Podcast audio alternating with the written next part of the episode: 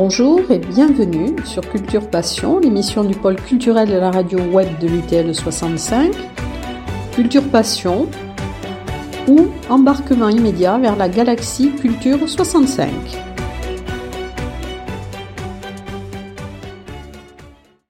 Alors, dans le cadre de l'émission Culture Passion de la radio web de l'Université du Temps Libre, Élise Serrano va essayer de mieux vous faire connaître Pierrette Cubero.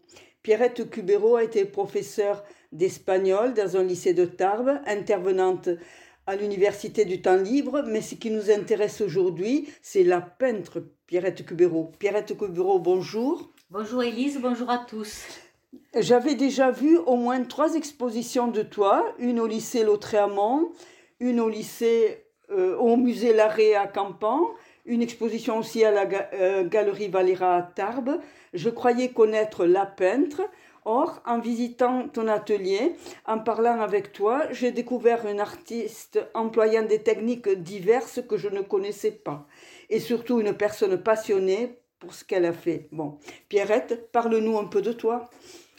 Bon, alors donc j'étais professeur d'espagnol et j'avais depuis toujours au fond de moi cette passion pour l'esthétique, pour le dessin, pour la peinture, pour les arts plastiques en général. Ma vie, comme celle de beaucoup de personnes, a été euh, prise par euh, l'activité professionnelle, la vie familiale à laquelle j'ai toujours donné la priorité. Donc, j'ai dû un temps laisser tout ça un peu de côté, entre parenthèses, avant de pouvoir m'y consacrer plus largement ensuite. Donc, j'ai toujours eu cette passion de l'image. Quand j'étais enfant, euh, je lisais et je passais beaucoup de temps à feuilleter le gros dictionnaire en cinq volumes, le dictionnaire Larousse que possédaient mes parents. Je m'installais par terre car ce sont des volumes, je les ai toujours d'ailleurs extrêmement lourds, et je m'attardais sur les pages qui présentaient des reproductions, alors souvent dans une espèce de sépia un peu marron, mais aussi des pages en couleur, et je dévorais du regard ces œuvres magnifiques, parfaitement réalisées. Je m'intéressais à leurs auteurs, dont je cherchais quelques notices euh, dans le dictionnaire. Donc j'avais vraiment ce goût très développé comme euh, regardeuse, si je puis dire, mais aussi comme faiseuse, c'est-à-dire que je ne me contentais pas de regarder les œuvres et de les admirer, mais j'essayais de mon côté d'en créer, le terme est peut-être un peu pompeux, mais enfin de faire à mon tour. Donc à l'époque, c'était bien sûr souvent du dessin. La peinture, c'était de la gouache parce que c'est euh, une matière facile à se procurer, qui n'est pas très chère. Elle n'a besoin comme support que de papier. Donc j'ai longtemps, euh, je me suis longtemps exercée maladroitement, puis en progressant petit à petit avec ces deux façons, le dessin et essentiellement la gouache et la peinture. Et puis, quand j'ai eu 14 ou 15 ans, j'ai eu envie de passer à un stade supérieur, si je puis dire, et j'ai demandé à mes parents de m'acheter une boîte de peinture à l'huile. Alors, à l'époque, évidemment, euh, on ne faisait pas d'achat en ligne. Amazon n'existait pas. Nous sommes donc partis en délégation chez le commerçant à Montauban, puisque je suis montalbanaise d'origine, qui n'avait bien sûr pas de boîte de peinture à l'huile en stock. Il a fallu la commander. Ça m'a rendue folle. J'étais très déçue. Et comme je suis quelqu'un d'assez impatient, j'étais là pleine d'envie pleine, croyais-je, d'inspiration. Donc j'ai été déçue, j'ai attendu, la boîte est arrivée. Et comme j'étais latiniste, je n'ai rien trouvé de mieux que de me lancer sur un carton entoilé dans la réalisation, entre guillemets, de l'incendie de Rome dont on a fait souvent porter la responsabilité à Néron. Inutile de dire que malgré mon enthousiasme, le résultat était particulièrement médiocre et que j'ai été évidemment déçu par cette première tentative comme on l'est souvent, hein, quand on crée, on réussit de temps en temps, et je crois qu'on rate souvent. Enfin, il me semble, si on est honnête, je crois. Voilà, voilà ma première expérience avec l'huile. Mais, mais ce tableau, tu l'avais trouvé quoi, sur le, dans le dictionnaire? Non, c'était ma pure imagination. Après mes ah exercices de latin, je m'étais mis ça dans la tête. Alors, beaucoup de jaune, beaucoup de rouge, les flammes la fumée, mais rien évidemment de recevable une fois que j'ai eu terminé. Ah, donc ce n'était pas une, euh, ce n'était pas une copie, non, ça n'était pas une copie. Voilà, j'avais la prétention d'imaginer que je pourrais toute seule euh, faire quelque chose comme on l'est quelquefois quand on est enfant ou adolescent. On croit qu'on n'a pas besoin de base ni d'apprentissage et qu'on peut par soi-même réaliser une œuvre de qualité. Bon, mais ton parcours est atypique puisque tu n'as jamais fait d'école d'art. Alors, d'école d'art à proprement parler, non. J'ai quand même fréquenté des ateliers. J'ai travaillé toute seule longtemps et puis je me suis dit, bon, il faut que tu ailles voir de plus près euh, des techniques, que tu prennes comment dire, exemple euh, de personnes qui, sont, qui maîtrisent parfaitement cet art. Donc, comme j'habitais à l'époque les Pyrénées-Atlantiques, je suis allée dans un atelier d'aquarelle à Pau. Plus tard, j'ai fréquenté à Tarbes notre atelier d'aquarelle.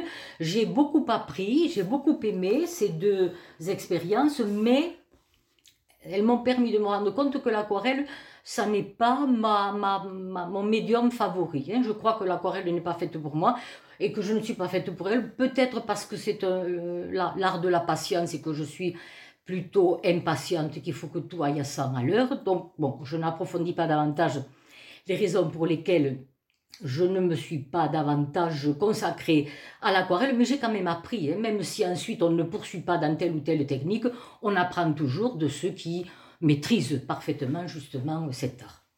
Mm. Ensuite, euh, j'ai continué à travailler toute seule et puis euh, j'avais vu sur la revue Beaux-Arts, euh, dans les dernières pages, des, des annonces qui parlaient de cours qu'on pouvait prendre sur place ou bien par correspondance. Je me suis dit, après tout, je pourrais essayer. J'ai donc adhéré, si je puis dire, enfin, à, un cours d'une dame professeure qui habitait dans l'Aude. Et à l'époque, ça, ça, semble remonter au Moyen Âge, hein, c'est pas si vieux que ça, ça fait une quinzaine d'années, 20 ans maximum, par les moyens les plus classiques, c'est-à-dire le courrier papier, je recevais les cours que j'étudiais sérieusement et puis je préparais mes petits travaux de taille modeste, bien sûr, puisqu'il fallait les envoyer sous enveloppe par la poste. Et là, eh ben, je me suis trouvée, euh, j'allais dire presque près d'une personne, géographiquement non, puisque j'étais dans l'Haute-Pyrénées et elle dans l'Aude, mais euh, sur le plan esthétique, une sorte de connivence, de complicité est née entre nous. Elle m'a énormément apporté. Elle n'était pas du tout complaisante. Lorsque quelque chose n'allait pas, elle savait le dire et le noter en marge du travail. Mais elle m'a donné une confiance immense que je n'avais sans doute pas. Quand je travaillais toute seule dans mon atelier, j'avais l'impression d'avoir un peu comme un ange gardien près de moi.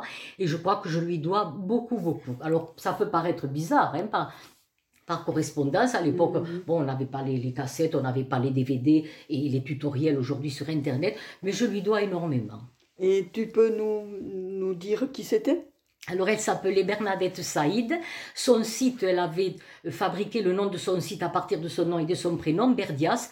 Et euh, n'ayant plus de nouvelles, il y a quelques années, je suis allée voir sur Internet et j'ai découvert qu'elle était décédée, ce qui m'a beaucoup touchée. Je ne connaissais pas son âge, c'était peut-être une personne déjà un peu âgée, mais ça m'a quand même pas mal bouleversée parce que j'avais l'impression d'être un peu son amie d'une certaine manière à travers l'art et à travers ses conseils particulièrement judicieux et qui m'ont beaucoup aidé. Et tu me disais aussi qu'elle t'avait donné confiance dans ta valeur d'artiste. Oui, c'est vrai, parce qu'à la fin de, du, cours, on pouvait l'étaler sur la durée que l'on voulait, ne nous pressait pas du tout. Euh, je avais commencé à faire quelques travaux, c'était du pastel, et je n'avais pas envie de faire un exercice pour le lui envoyer. Donc, je lui ai envoyé un mail en lui demandant si elle m'autorisait à lui envoyer par mail, évidemment, les, photos de ces deux ou trois travaux que j'avais faits. Elle m'a dit oui, je veux bien, c'est exceptionnel. Je les lui ai envoyés très rapidement en retour. Elle m'a envoyé un courriel me disant ça, c'est du cubéro. Et quand j'ai entendu ça, évidemment, ça a été un bonheur immense parce que je me suis dit, tu as trouvé euh, une expression reconnaissable et donc tu es en train de te construire de ce point de vue. Oui. Alors, en parlant du pastel, tu, tu m'as dit aussi que c'était un peu ton médium. Hein. Alors, oui. mais j'ai appris, moi, qu'il y avait deux sortes de pastels. Ce que je voilà, alors c'est devenu ce que je, je clamais haut et fort être mon médium parce que j'avais repris la peinture à l'huile et je suis devenue peu à peu allergique aux additifs, en particulier à la térébenthine. Donc j'ai essayé l'huile à l'eau, puisqu'elle existe, mais ça ne me satisfaisait pas beaucoup. Donc j'ai arrêté. Je me suis dit, qu'est-ce que je vais devenir si je ne peux plus produire quoi que ce soit donc, j'ai laissé passer un peu de temps et je me suis dit, mais tiens, tu n'as jamais travaillé le pastel, tu devrais peut-être essayer. Donc, il existe le pastel sec, c'est celui que j'ai surtout utilisé, et le pastel gras, qui est beaucoup plus onctueux, plus moelleux. Et je suis partie sur le pastel et j'ai c'est mon médium, euh, comme si je devais à vie ne plus jamais m'en détourner. Ça n'a pas été le cas, bien sûr, mais fait, j'ai travaillé quand même longtemps le pastel, qui m'a donné de grandes satisfactions, mais qui avait peut-être le défaut de me, me cantonner ou de me, me conforter dans mon côté dessinatrice. Je crois qu'au fond, je suis plus dessinatrice que peintre, et j'essaie aujourd'hui d'équilibrer un peu plus les deux facettes. Parce que le pastel, bon, il y a du, on peut travailler le pastel de manière un peu informelle et moderne, mais c'est quand même assez rare. Et donc, j'étais tentée d'être dans la précision, dans le détail. Et bon, c'est ce qui a fait qu'à la longue, je m'en suis un peu détournée parce que je sentais que je m'enferrais dans quelque chose qui m'empêchait d'évoluer et de progresser. Mais j'ai adoré, j'ai vraiment aimé beaucoup, beaucoup toutes ces années que j'ai consacrées à cette technique. Oui, euh, tu, as aussi euh, fait de la peinture numérique. Voilà, alors là aussi, euh, j'ai presque pas hasard, j'ai eu accès à des logiciels d'art plastique à travers l'informatique. Et là aussi, je me suis lancée. Alors, ça a été une expérience extraordinaire, mais je pense que c'était peut-être un peu trop tôt parce que personne ne m'a prise au sérieux. Aujourd'hui, l'expression plastique numérique est presque devenue une banalité peu importe, j'y ai quand même pris beaucoup de plaisir. Et c'était quelque chose de très, stimulant parce que on n'a pas, quand on travaille sur l'écran de l'ordinateur, on n'a pas le poids, on a beau dire ce qu'on voudra, du, gaspillage que l'on peut faire, que ce soit de la toile, du papier. Le, matériel euh, est quand même assez cher. Hein. oui, ce, que, ce que j'ai appris moi récemment, hein, que oui. qu'on dépense de l'argent. C'est ça, c'est ça. Surtout quand, on, rate, qu'il faut recommencer. Donc on a, ça ne va pas, on efface et on recommence. Donc ça donne une formidable liberté et ça rend beaucoup plus audacieux. Ça pousse à oser des choses qu'on n'oserait peut-être pas sur des supports classiques avec des techniques classiques. Et j'ai adoré cette période. J'avais même acheté euh, une imprimante qui me permettait de les tirer sur papier parce que je revenais quand même sans cesse à ce besoin de, retrouver la, la, matérialité de, de l'œuvre produite. Voilà, j'ai adoré, et je crois que si j'avais 20 ans aujourd'hui, je me lancerais vraiment dans le graphisme et dans dans toutes ces activités que permet l'informatique. Voilà. Mais ça a été vraiment là aussi une parenthèse, je dirais presque enchantée. Je me suis régalée. Et, là, qu'est-ce que tu faisais? C'était des œuvres figuratives? Oui, je faisais des œuvres figuratives, effectivement, oui, oui. Euh, sans avoir forcément le modèle sous les yeux, des, natures mortes, euh, pas mal de natures mortes, de, des paysages aussi parfois. Alors, il y avait une palette de couleurs extraordinaires, des tailles de pinceaux, des formes de pinceaux. Donc, voilà, c'était quelque chose. Mais en parlant de pinceaux, tout ce qu'on vient de dire jusqu'à maintenant et par la suite, ce sera la même chose. Je crois que si j'étais allergique à, à, l'essence de térébenthine, je crois que je suis allergique au pinceau en fait aussi.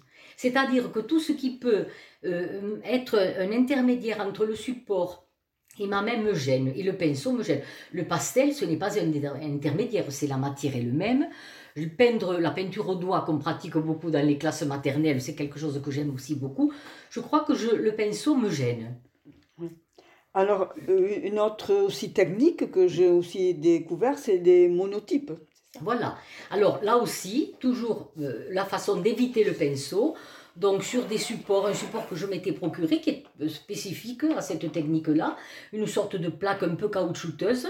Donc c'était de l'acrylique. Hein. je avec l'acrylique, on ne peut pas le faire avec autre chose. Donc, je travaillais mes couleurs, je faisais des sortes de retraits avec des instruments divers, par exemple des couteaux à peindre. Et ensuite, je plaquais par-dessus une feuille que je retirais ensuite. Donc, il y avait là aussi un effet de surprise. Souvent, on fait les monotypes sur une plaque de verre, mais je préférais travailler sur cette matière plus moelleuse, là aussi, plus onctueuse. Et là encore, pendant plusieurs années, je me suis vraiment régalée à, à, à, travailler cette technique qui, une fois qu'on soulève sa feuille, présente toujours une part de, de, d'inattendu. Hein. Voilà, on, on, contrôle sans contrôler complètement.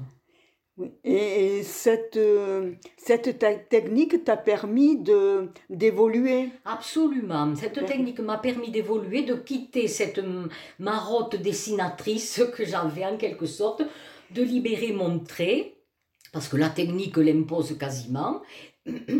Et donc, je suis allée vers ces formes-là et François Valera, qui a la gentillesse d'accueillir quelques-unes de mes œuvres, m'a dit un jour, mais vous devriez euh, aller vers de l'abstrait parce que ce que vous faites aujourd'hui s'en rapproche beaucoup.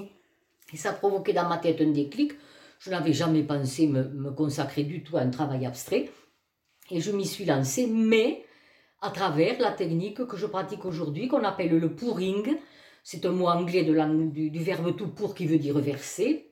En français, on appelle ça la peinture fluide, donc on peut très bien employer cette expression, qui est une technique que j'ai découverte assez récemment, puisque ça fait un an seulement que je la pratique. Et, alors là, là, tu vas nous en parler, parce que je, Moi, j'ai eu du mal à comprendre. Voilà. Donc, en fait, c'est très simple, mais c'est en même temps extrêmement difficile si on veut évidemment obtenir un résultat qui tienne un petit peu la route. Je l'ai découverte presque par hasard sur Internet. Alors, il y a. C'est une. Du fait que ça s'appelle le pouring, ça vient du monde anglo-saxon, essentiellement des États-Unis. À 99%, ce sont des femmes artistes qui le pratiquent. Il y a aussi quelques artistes femmes en Australie et quelques hommes très peu nombreux. Et donc, je me suis intéressée à ces artistes qui euh, ont des euh, sites sur lesquels elles diffusent tous les 2-3 jours, plusieurs fois par semaine, des tutoriels où elles montrent ce qu'elles font, y compris quand elles ratent euh, leur travail. Et donc, j'ai, je les, un peu comme dans un atelier, je les ai beaucoup observés et j'ai pratiqué un peu. Donc, on prend un support qui est une toile ou du bois, un support bois, puisque le support bois est très intéressant, y compris euh, pour l'huile par exemple.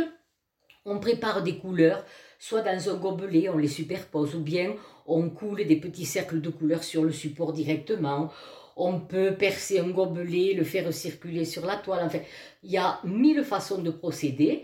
Et ensuite, une fois qu'on lâche tout ça, la couleur se répand et on doit, avec, en orientant son support, la faire aller dans le sens qu'on veut, ou qu'on peut, parce que quelquefois c'est un peu la peinture qui décide.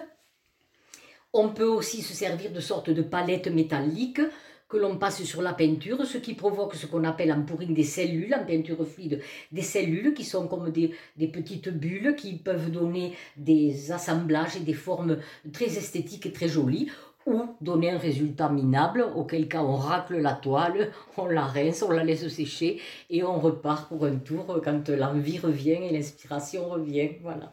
Oui, moi je suis étonnée par ce que, que, que l'on arrive à faire, mais je suppose quand même qu'en amont, il doit y avoir une technique de peintre parce que... oui, il est possible que ce que j'ai engrangé précédemment mais Je ne suis pas sûre que quelqu'un qui se lance comme ça dans la peinture fluide de but en blanc sans avoir travaillé avant d'autres techniques puisse réaliser quelque chose de correct. Parce qu'on peut être très déçu, hein. on, on, rate beaucoup, il ne suffit pas de répandre les couleurs sur le support pour que ça donne quelque chose. On peut bien sûr, mais enfin, je crois que ça ne trompe personne. Hein. Oui, parce que dans ce que, ce que tu fais, d'abord il y a euh, une harmonie des couleurs, mais aussi une espèce d'harmonie de forme. On a l'impression que c'est pensé et que c'est dans le fond la main qui a suivi la pensée, quoi. Oui. que c'est pas le hasard qui a fait. Comme il n'y a pas de volonté de représenter, c'est sûr que les, la forme et la couleur sont les deux axes majeurs de cette pratique. Et c'est vrai qu'il ne faut pas se laisser dépasser. Il ne faut pas que ce soit les formes et les couleurs qui prennent la main hein, sur la volonté que l'on a soi de faire quelque chose. Ça n'est pas toujours évident. Il y a quand même là aussi une part de surprise euh, indéniable. Hein. On ne peut pas tout contrôler, mais ça a aussi son charme finalement. Surtout quand on a été comme moi, tellement tatillonne dans la représentation des détails. C'est une forme de, de, de, libération, je dirais, et ça fait beaucoup de bien, je crois. Ça, ça oblige à oser. Je crois que si en peinture fluide, si on n'ose pas, tout en essayant de maîtriser les choses aussi, on n'arrive à rien de bon. Voilà l'impression que j'ai. Alors, c'est ta dernière technique ou et tu fais exclusivement cela ou tu continues? Non, non, pour l'instant, je ne me consacre qu'à la peinture fluide, effectivement. Et je ne sais pas, je ne sais pas combien de temps j'ai encore devant moi sur cette terre, mais je n'ai pour l'instant pas l'intention de changer puisque je suis loin de maîtriser, ça fait à peine un an que je, que je pratique, donc avec des interruptions, je ne peux pas peindre forcément tout le temps, donc je veux essayer de m'améliorer, de peaufiner, d'améliorer, de voilà, d'arriver à... Comme il y a plusieurs façons de procéder, j'aimerais les maîtriser, si possible tout, ou maîtriser plusieurs, euh, arriver à les mener correctement. Donc, je ne veux pas me, me disperser. Je n'ai pas de regrets par rapport, par rapport aux autres. Hein. J'ai tourné une page, rien ne dit que je ne reviendrai pas un jour. Mais mes boîtes de pastels n'ont pas bougé de l'étagère depuis déjà plusieurs années. Je n'y suis pas revenue. Ah bon. bon, alors que euh, ton, ton, projet immédiat, c'est de continuer à creuser cette, voilà. cette technique. C'est ça, parce que lorsque j'arrive, j'ai toujours l'impression, avec les autres, je suis arrivée à un bout de cycle. On n'a jamais fait le tour, hein, c'est un peu prétentieux d'avoir cette impression, mais en fait, j'avais l'impression que je ne pouvais plus rien faire, que je ne produisais rien de bon, donc je laissais un temps de latence, un temps d'attente, et je me disais, bon, mais tu vas bien trouver autre chose. Et donc, je pense qu'une fois que je suis arrivée à mon, de mon point de vue, hein, de mon impression, au bout d'un cycle, eh bien, j'ai besoin de passer à autre chose. Donc, actuellement, je suis dans le cycle peinture fluide et je n'en suis qu'au début. Et est-ce que tu as un projet d'exposition Alors, euh, ben, je participe aux expositions, au salon des associations dans les Hautes-Pyrénées, l'Amicale des Arts de Séméal, les Amis des Arts de Tarbes. Euh, François Valera, de temps en temps, veut bien prendre quelques-uns de, mes travaux. Il en a pris l'année dernière les premiers que j'ai réalisés en, en peinture fluide. Pour le moment, bon, je reçois des sollicitations par Internet, mais Bon, les expositions sont loin. Je ne fais pas trop confiance à ces, à ces entreprises qui sont là plus pour euh, faire payer celui qui veut euh, exposer, pas forcément parce qu'ils estiment que ça vaut la peine. Donc, bon, je préfère m'en tenir à, mon petit, à ma petite vie ici, tranquille. Et... Oui, puis ensuite, je sais que tu aimes rencontrer les personnes qui viennent voir tes, œuvres. Hein. C'est ça, c'est ça. Tu, tu, aimes échanger voilà, c'est très agréable, oui, d'écouter ce que, les, gens, disent voilà, oui, tout à fait. ça apporte beaucoup parce que ça permet même quelquefois de corriger des choses ou de prendre du recul pour essayer de d'avancer dans, le travail que l'on a entrepris. Bon, mais est-ce que tu as des choses à ajouter? Mais non, que je suis très contente de cette rencontre. Ça me fait très plaisir de parler un peu de, de ce travail. Même si j'aime bien être tranquille dans mon, dans mon atelier, j'ai plaisir à à partager tout ça. Et c'est pour ça qu'on a plaisir à exposer aussi, parce qu'on ne travaille pas que pour soi. On a besoin de montrer ce que l'on fait, que les gens se rendent compte de, de, de, de, je sais pas, de la passion de, que l'on met dans le travail, même si le travail n'est pas forcément toujours reçu de manière positive. Hein.